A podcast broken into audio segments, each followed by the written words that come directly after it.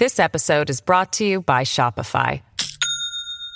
Do you have a point of sale system you can trust, or is it a real POS?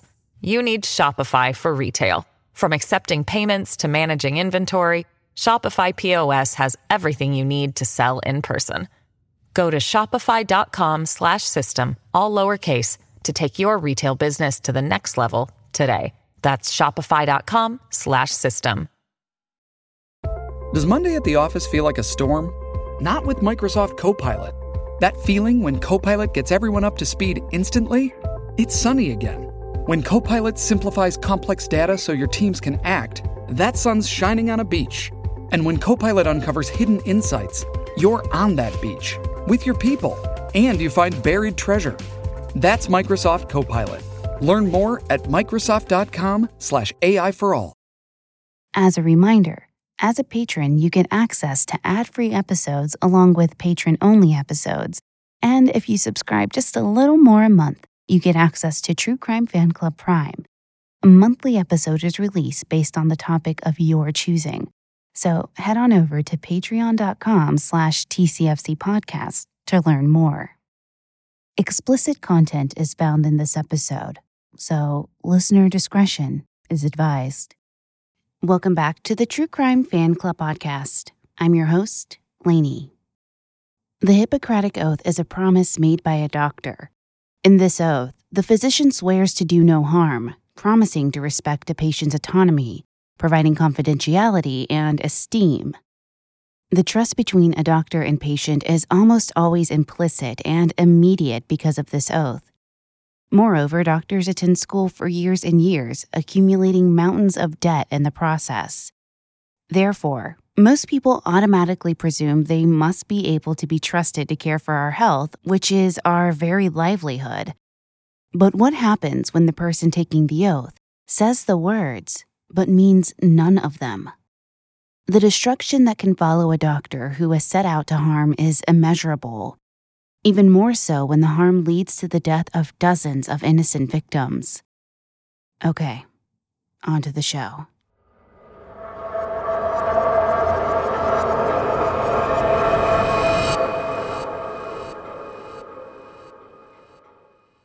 Joseph Michael Swango was a slight, ordinary looking man.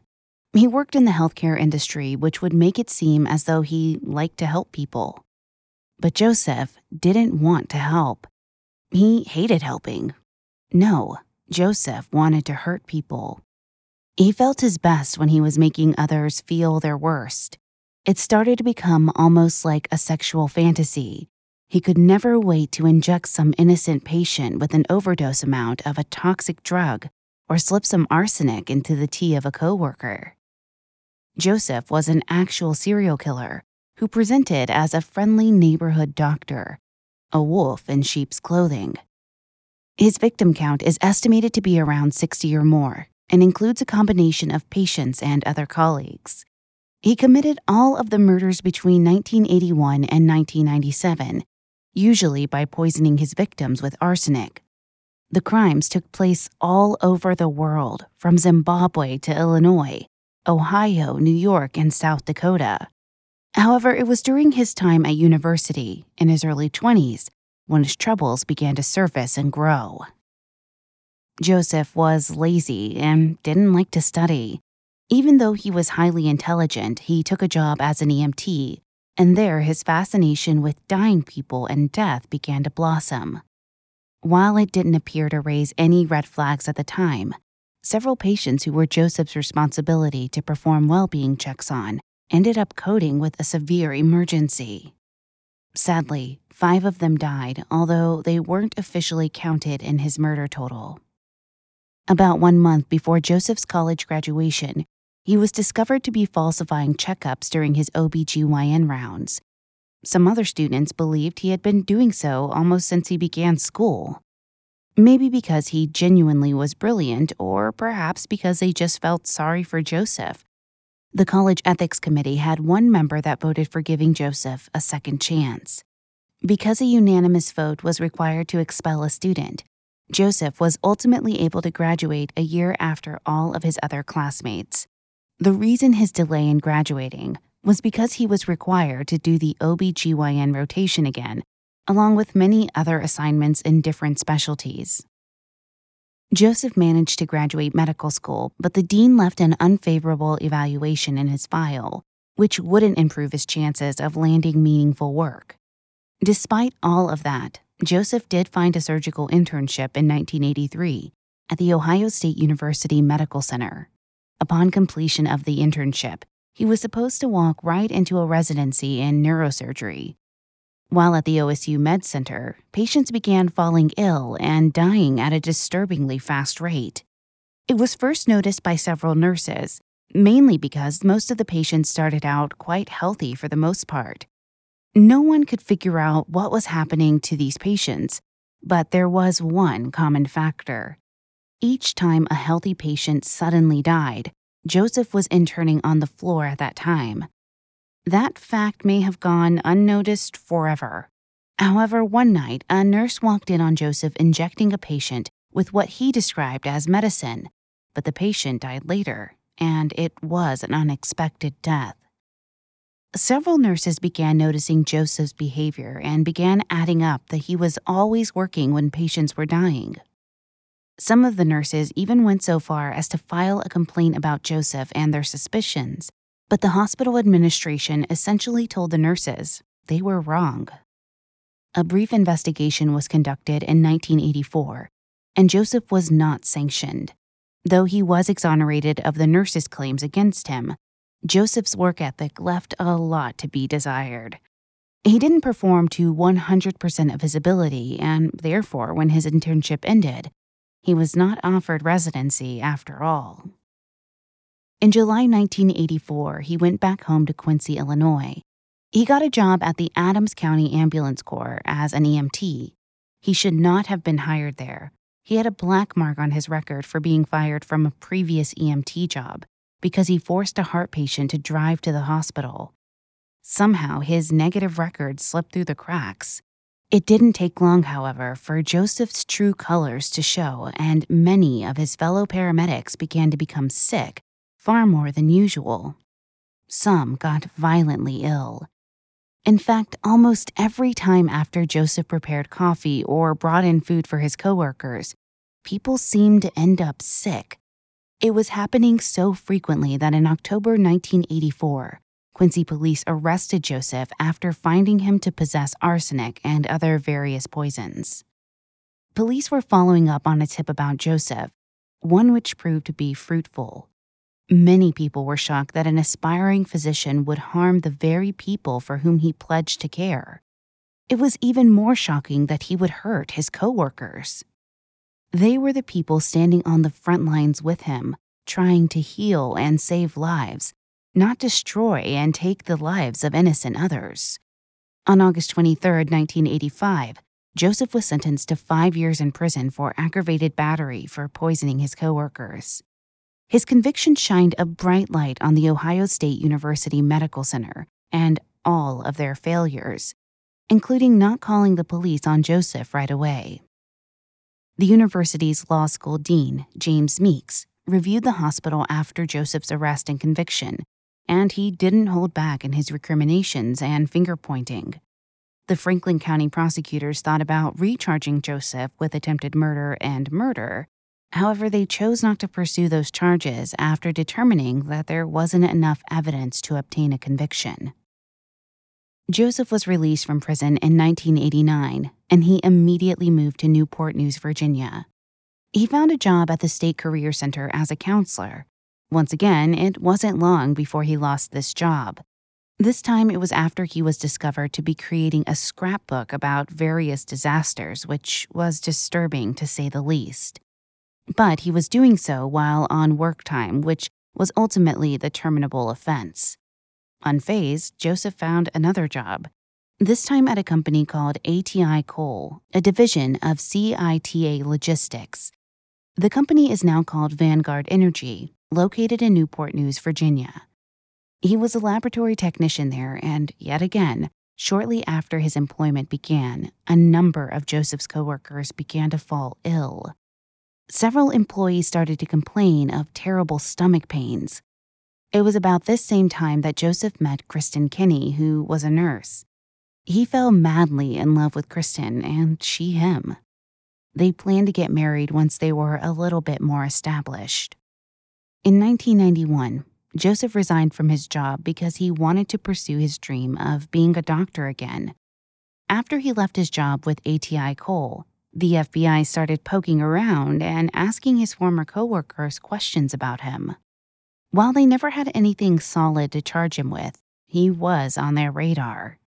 The feds came around a few different times to ask questions about Joseph, but no further action was ever taken. In an attempt to change his fate, Joseph legally changed his name to Daniel J. Adams in 1991. He tried applying for residency at the Ohio Valley Medical Center in Wheeling, West Virginia, but didn't have any luck securing employment. In July 1992, Joseph finally managed to land a job at the Sanford USD Medical Center in Sioux Falls, South Dakota. The reason he was able to get the position is that he forged documents such as identification and diplomas to present himself as a reputable physician. Taking it a step further, Joseph forged a certificate from the Illinois Department of Corrections, which made his criminal record appear to only have a misdemeanor conviction for simple assault for fighting with a coworker. His newly forged criminal documents show Joseph as only having served six months in jail rather than five years in prison. What was perhaps the most shocking forgery, however, was the quote, restoration of civil rights letter he procured. It was allegedly from the Virginia governor and stated some seriously outlandish lies such as the governor supposedly restored Joseph's right to vote and serve jury duty, and that Joseph was leading a quote, exemplary lifestyle. The letter continued, alleging that since Joseph only committed a misdemeanor and no further crimes, he, the governor, was restoring these rights. And it actually worked. It was shocking, but for a time, Joseph managed to fool everyone and present himself as a professional physician with an excellent reputation. Because he had gotten away with everything he tried thus far, Joseph was flagrant with his forgeries and he thought he was above being caught. Joseph was successful in his role at Sanford USD Medical Center, but he wanted more. So much that in October 1992, he applied for the American Medical Association or the AMA using his falsified documents. Now, the AMA conducts far more comprehensive background investigations than most smaller medical centers. However, in performing the background check, the AMA discovered Joseph's poisoning conviction, despite his use of a new name. In what could almost be considered a funny coincidence, on Thanksgiving that same day, The Justice Files, which is a television show on the Discovery Channel, aired a segment on Joseph Swango. With pressure mounting from scared coworkers calling about Joseph to the negative AMA investigative results, Sanford chose to fire Joseph. Almost immediately after that, Kristen left Joseph and returned to Virginia, citing severe migraines. However, as soon as she was gone from him, the migraines stopped bothering her. Joseph didn't stick around either.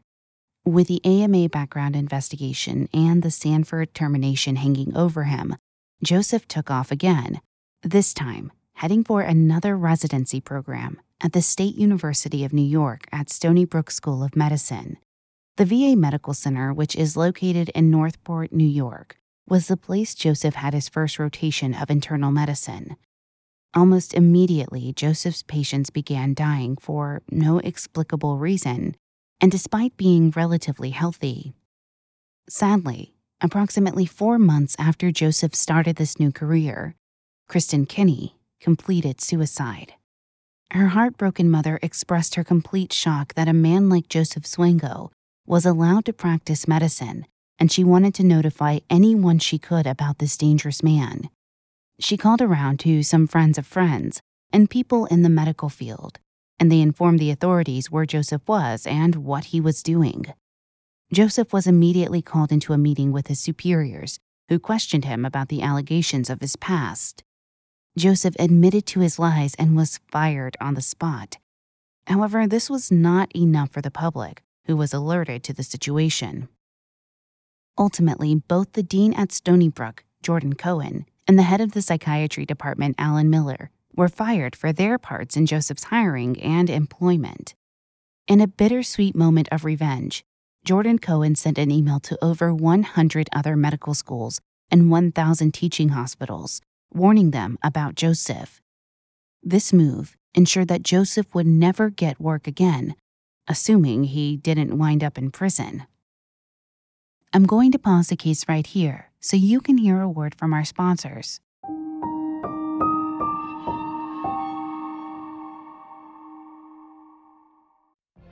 What if you could have a career where the opportunities are as vast as our nation, where it's not about mission statements, but a shared mission? At U.S. Customs and Border Protection, we go beyond to protect more than borders from ship to shore, air to ground, cities to local communities. CBP agents and officers are keeping people safe. Join U.S. Customs and Border Protection and go beyond for something far greater than yourself. Learn more at cbp.gov/careers.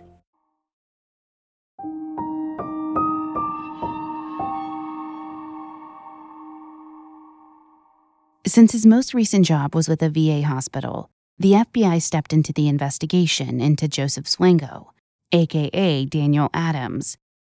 Despite their involvement, Joseph completely fell off the map and anyone's radar for some time. In 1994, the FBI received a tip that Joseph was living in Atlanta, Georgia. Shockingly, he got a job right away working as a chemist at a wastewater facility of a computer equipment company. The FBI notified the company Joseph was working for, and they immediately fired him for lying on his application. The FBI secured a warrant for his arrest for using false credentials at the VA hospital. However, by the time it was signed and ready to serve, Joseph was on the run again. This time, he left the country. In November 1994, he accepted a job at Mnene Hospital in Zimbabwe, which was offered to him based on his false paperwork. As with every other medical center or hospital Joseph worked in, his patients began to get sick, quite mysteriously, that is. Including seemingly healthy patients who showed no reason to become so deathly ill. The strange deaths continued for nearly a year before the staff at that hospital caught on. Joseph was arrested, charged, and set for a trial in Zimbabwe. He hired attorney David Coltart, However, Joseph managed to escape while he was waiting for the trial, and he fled to Zambia where he hid out and seemingly fell off everybody's radar yet again. In March 1997, armed with more false documents, Joseph applied for a job at the Royal Hospital in Dhahran, Saudi Arabia. In the meantime, Tom Valerie, a criminal investigator for the Virginia office of the Inspector General, was still working the case against Joseph Swango. He wanted to catch Joseph badly. He conferred with the forensic psychiatrist, Dr. Charlene Thomason, throughout his investigation. Dr. Thomason provided an assessment, then built a profile on Joseph for the case, focusing on Joseph's fraudulent application to work at the VA hospital. During Joseph's time at the VA hospital, he was able to prescribe prescription narcotics, it was because of the false documents, the access to prescription drugs, and mounds of other evidence, and the Immigration and Naturalization Service, or INS, was finally able to compile enough evidence to arrest Joseph. Luck was on the law's side when he had to stop in Chicago at O'Hare International Airport for a layover flight on his way to Saudi Arabia. Police located Joseph there in June 1997 and immediately arrested him without further incident. Joseph knew enough to know that he was made and that he'd better admit to something. If he admitted guilt to some lesser crime, he could do his time and, with any luck, avoid further questions about what he was doing with his time in Zimbabwe. In March 1998, Joseph Swango pled guilty to defrauding the government. In July, he was sentenced to three and a half years in prison. In addition to the prison term, the judge ordered that Joseph was not permitted to work in the kitchen or with food in any way, and he wasn't allowed to have a job where he handed out drugs to prisoners. In a bizarre twist of irony, just before he was caught and finally charged with murder, Joseph tried to sue his former employer in Zimbabwe for wrongful termination. He alleged he was fired based on the jealous lies that were spread by his peers. Joseph managed to raise financial support and hired a human rights attorney, David Coltart, who was also fooled into believing that he, Joseph, was the victim. David heard rumors and stories, but without being able to confirm anything with the police, he took Joseph on as a client. After all, what criminal would go out of their way to call attention to themselves by filing a lawsuit? However, this logic didn't stop Joseph. While serving his brief sentence, the feds began to build a case against Joseph for the murders they believed he committed. Investigators even went so far as to unearth some of Joseph's deceased patients to test for poison.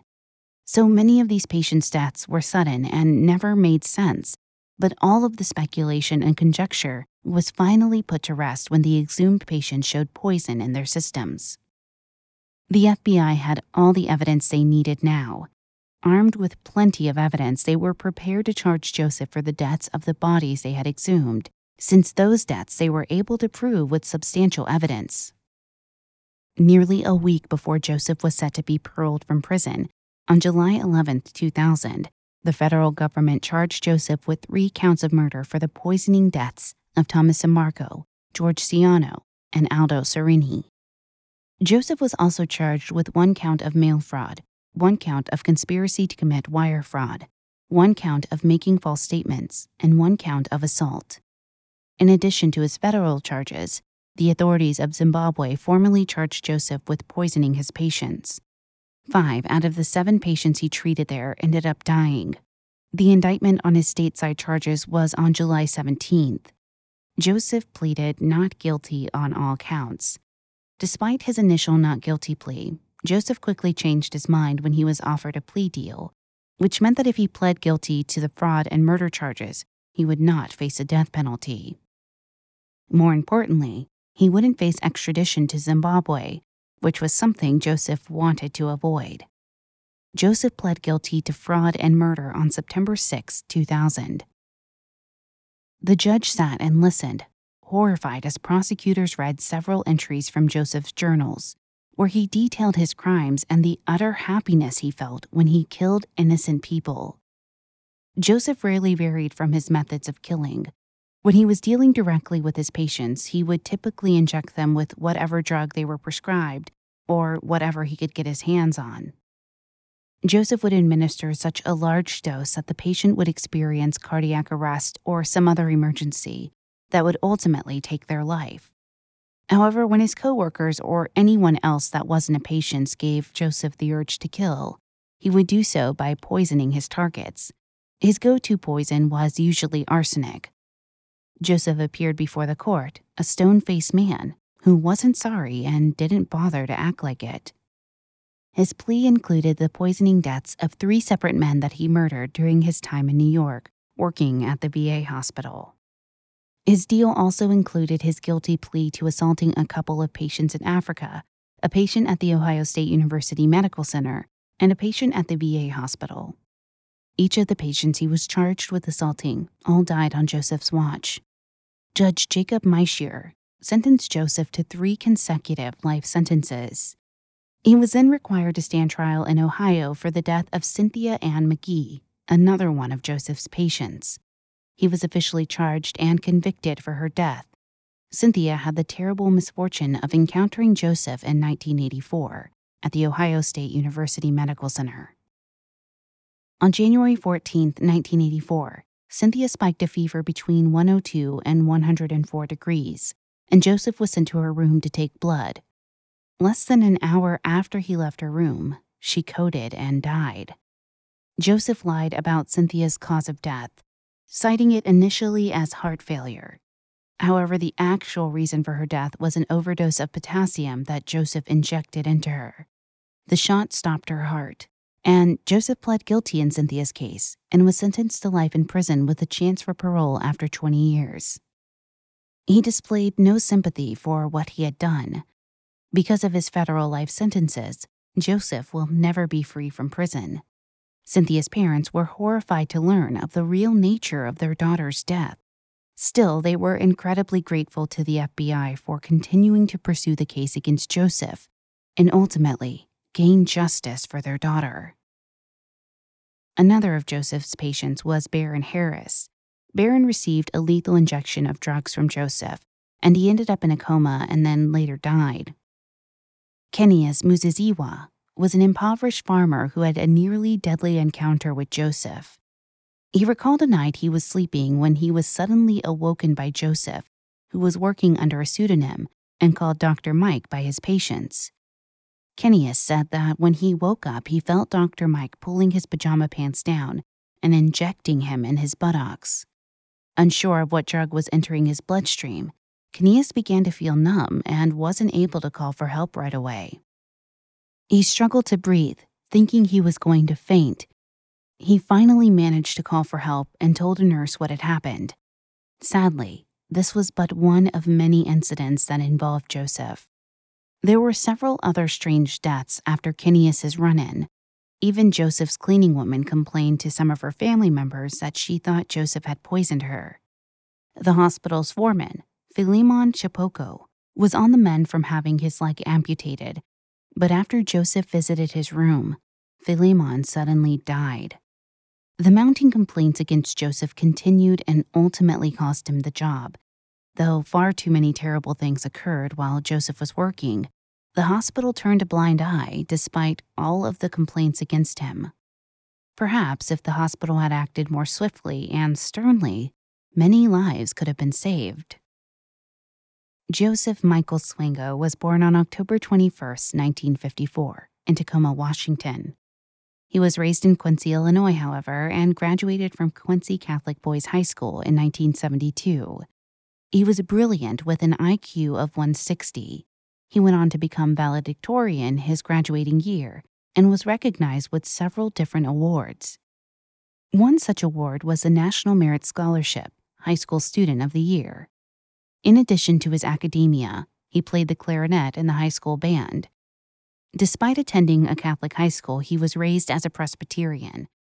Joseph served in the Marine Corps after high school, leaving with an honorable discharge in 1980. After the military, he attended Quincy College, which is now called Quincy University. There, Joseph graduated summa cum laude. He later pursued his doctorate at the Southern Illinois University School of Medicine, eventually realizing his goal of becoming a physician. Joseph is currently serving his sentence at the ADX Florence Supermax prison in Florence, Colorado. The prison contains some of the worst and most dangerous criminals in the federal prison system. Although he was only convicted of four murders, the FBI estimates that Joseph may have killed as many as 60 innocent people. This would make him one of the most prolific serial killers of our time. His classmates joked about his so called license to kill and referred to him as Double O Swango. Little did they know how prophetic their words would be. Joseph Swango will never have the opportunity to use his brilliance for evil and to harm others. He will remain locked up, which is how it should be. He was cold blooded and showed no remorse for his victims.